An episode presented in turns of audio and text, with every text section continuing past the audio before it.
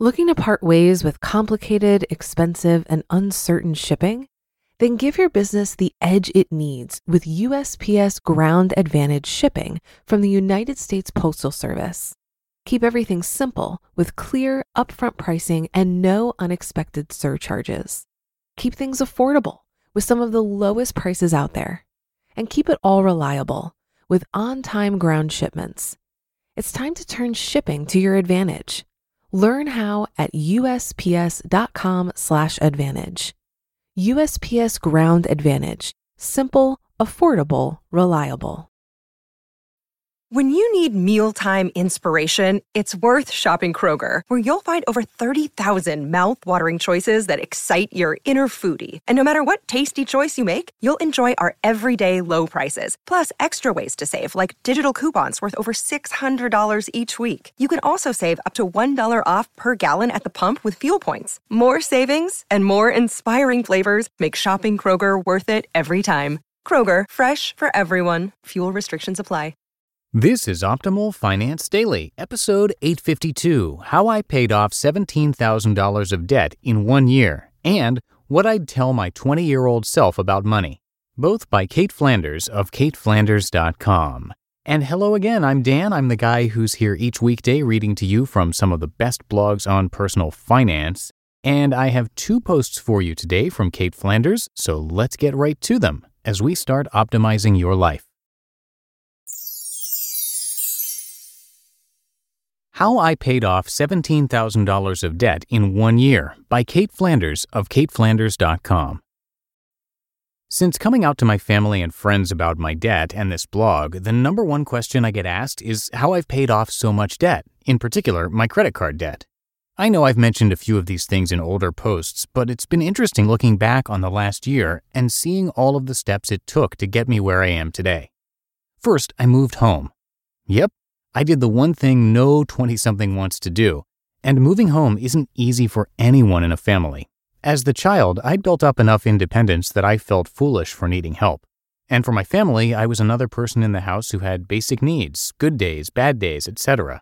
It's not an easy decision or adjustment for any family to make, but I'm so incredibly grateful that my parents let me move home. Otherwise, who knows where my finances would be right now.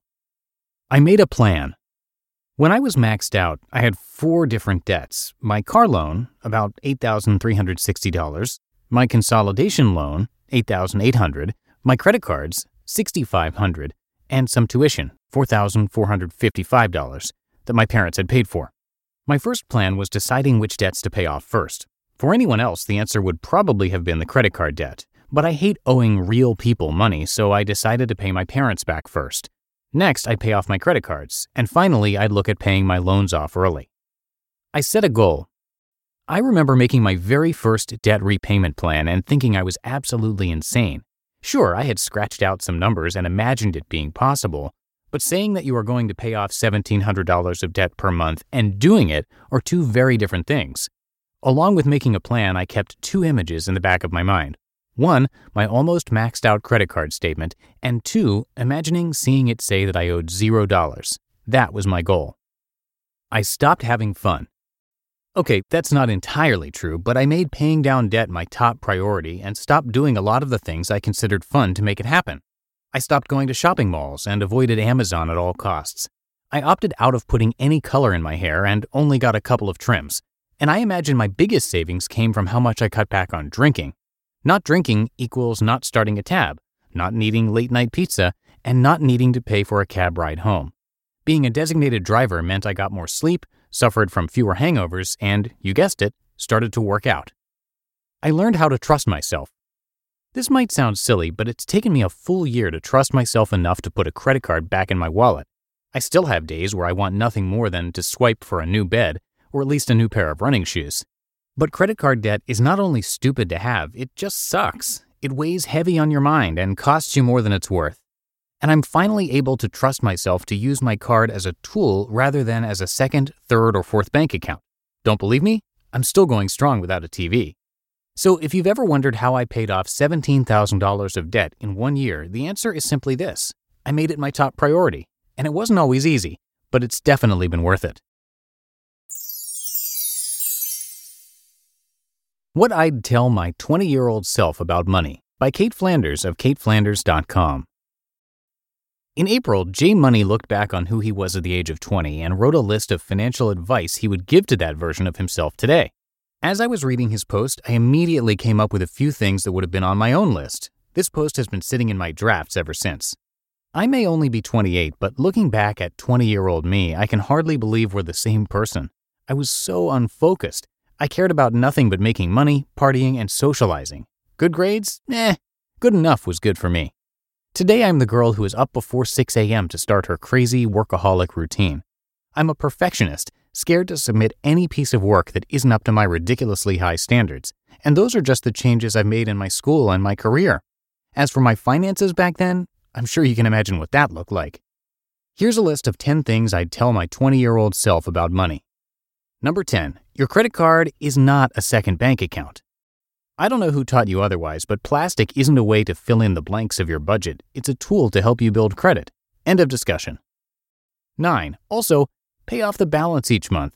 I don't know why you think you can get away with only making the minimum payment, but one day it'll catch up with you, and in the meantime, you're going to waste a ton of money on added interest charges. 8. It's not a sale if you put it on credit and can't pay it off.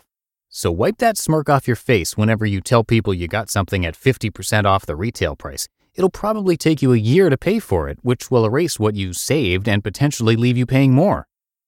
7. Save 10% of your net income, if not more. Dad has been drilling you with this since you got your first paycheck at the age of 15. He's not just trying to control what you do with your money, he's honestly trying to teach you how to save, which will help you in your future. 6. Stop taking money out of savings. Seriously, what are you doing? You're never going to save a dime if you continue to take out that money and blow it on stupid things. 5. You don't need to buy new books all the time. There is such a thing as going to the library, or at least waiting until you're done reading all of the books you have before buying more. 4. You also don't need brand new furniture. Sure, it's nice to look at, but it's a luxury. You don't need to design and furnish your dream apartment. You're 20 and you live in a dump, and that's okay right now. 3. You're going to waste a ton of money on partying. I don't think I can stop you from doing this, but I want you to be aware that paying to drink booze results in you literally pissing your money away. 2. Teach yourself how to budget. Please do it now before it's too late. It's not a scary, restrictive, or boring tool. It's the best way to picture your financial future, set goals, and go after them. And one, one day you're going to write a blog about your personal finances and maybe even inspire a few people to pay closer attention to theirs. You'll never believe me, but I promise it's true. And each new post and comment will inspire you to get better and better at it. What would you tell your 20 year old self about money? You just listened to the posts titled How I Paid Off $17,000 of Debt in One Year and What I'd Tell My 20 Year Old Self About Money, both by Kate Flanders of kateflanders.com. If you've been using Mint to manage your finances, I've got some bad news. Mint is shutting down. But now for the good news there's a better alternative. Our sponsor, Monarch Money. Mint users are turning to Monarch Money and loving it. Maybe you're saving for a down payment, a wedding, a dream vacation, your kids' college? I've found that Monarch makes it so easy to help you reach your financial goals, whatever they are.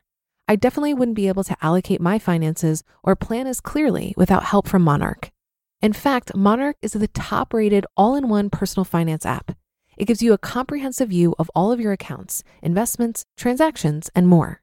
Create custom budgets, set goals, and collaborate with your partner.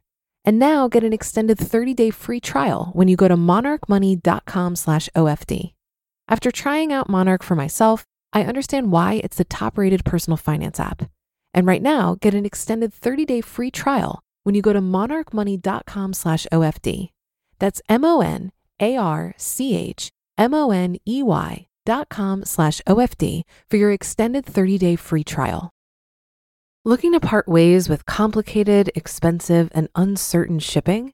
Then give your business the edge it needs with USPS Ground Advantage shipping from the United States Postal Service. Keep everything simple with clear, upfront pricing and no unexpected surcharges. Keep things affordable with some of the lowest prices out there. And keep it all reliable with on time ground shipments. It's time to turn shipping to your advantage Learn how at usps.com/advantage. USPS Ground Advantage: simple, affordable, reliable. And that'll do it for this edition of Optimal Finance Daily. Have a great rest of your day, and I'm going to see you back here tomorrow where your optimal life awaits.